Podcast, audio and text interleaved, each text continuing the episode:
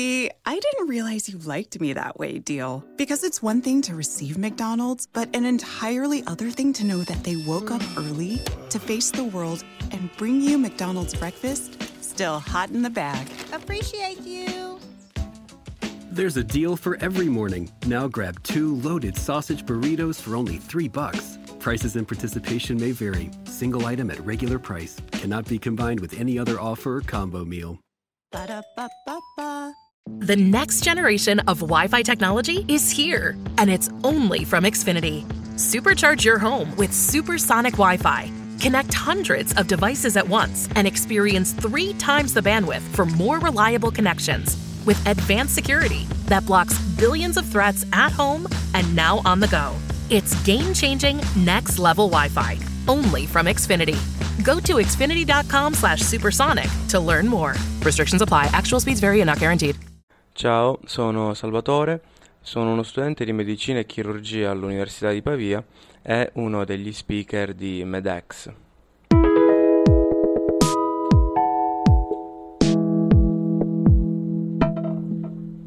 E oggi tratteremo della struttura ossea che va a costituire la gabbia toracica, fondamentale perché protegge alcune delle componenti organiche fondamentali che si riconoscono all'interno del nostro organismo.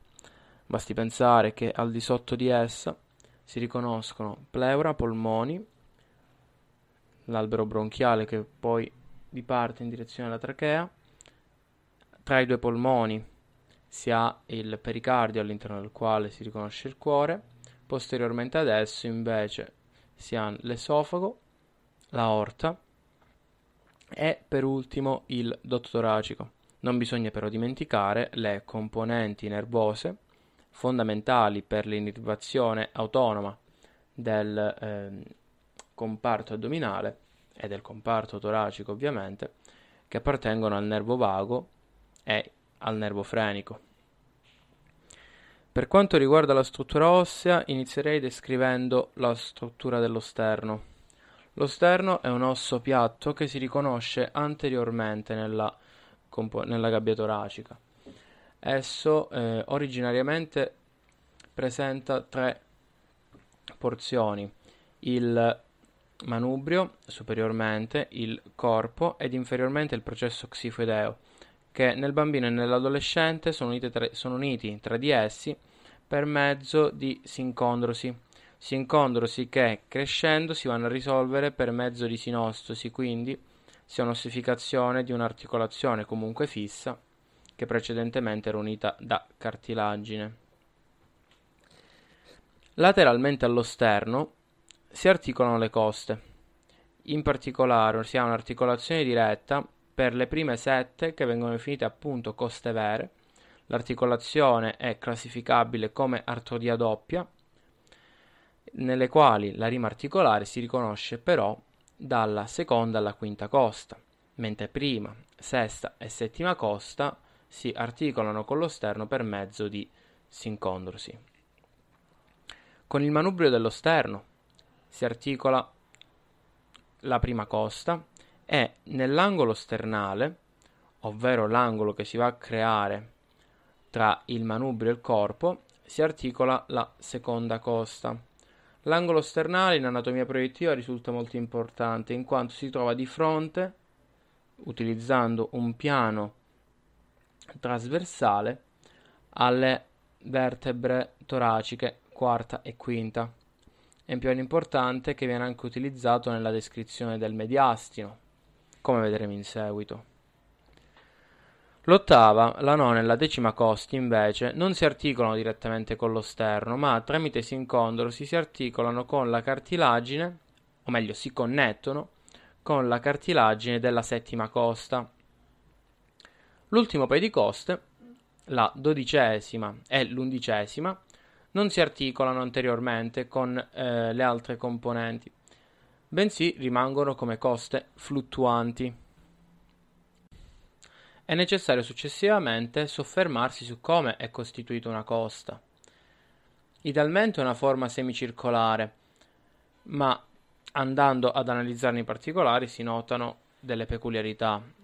Partendo in direzione postero-anteriore si riconosce in primis la testa della costa, che si articola con le faccette articolari del eh, corpo delle vertebre toraciche.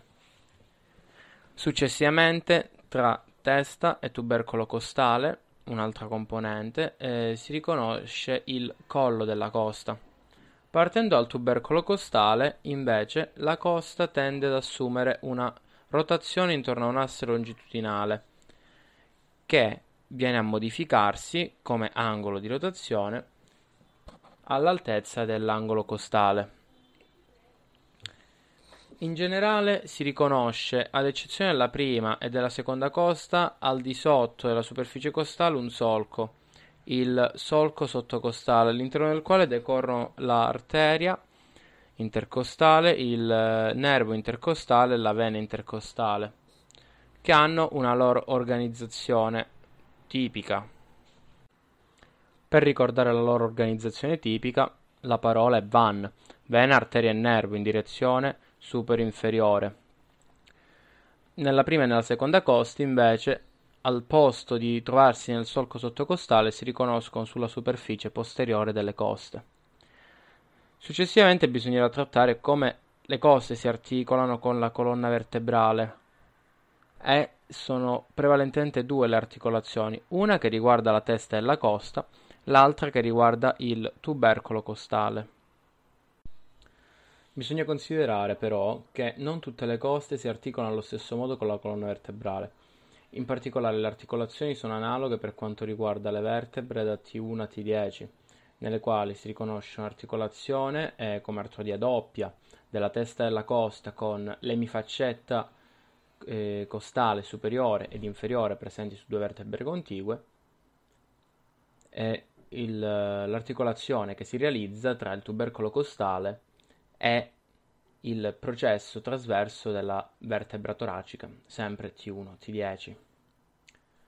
Per quanto riguarda invece le vertebre toraciche T11, T12, esse non presentano un'articolazione tra il tubercolo costale e il processo trasverso, ma un'unica capsula articolare, un'unica superficie articolare per la testa della costa. Ora, analizzando una singola articolazione costo-vertebrale, bisogna riconoscere quali sono le sue componenti. La testa della costa presenta due superfici articolari, per le coste, ripeto, dalla prima alla decima, che si articolano con le due emifaccette articolari superiori e inferiori di, delle vertebre contigue, presenti sul corpo vertebrale. La capsula articolare risulta rafforzata esternamente dal legamento raggiato della testa della costa ed internamente dal legamento intra- intraarticolare dell'articolazione costovertebrale. Un'ulteriore articolazione, come la già citata costotrasversaria, si realizza tra le due superfici articolari del tubercolo costale e il, la faccetta articolare sul processo trasverso delle vertebre dalla prima alla decima. So che può sembrare palloso, ma è importante ricordarlo ed è rafforzata da tre legamenti principali questa seconda articolazione. Il legamento costo-trasversario superiore, che si estende dalla base del processo trasverso della vertebra superiore, alla quale si articola la costa, fino al collo della costa. Il legamento costo-trasversario laterale, che invece si estende dall'apice del processo trasverso con il quale si articola la costa con la costa stessa, e per ultimo il legamento costo-trasversario proprio, che rafforza la capsula articolare. Per ultimo è necessario descrivere come si sviluppano le vertebre toraciche, che, come già citato, sono 12. Il loro corpo tende ad avere una forma tri- triangolare e l'altezza del corpo vertebrale aumenta in direzione cranio-caudale, proprio in virtù del maggior supporto meccanico necessario poiché discendendo lungo una colonna vertebrale il, pre- il peso da sostenere deve essere maggiore.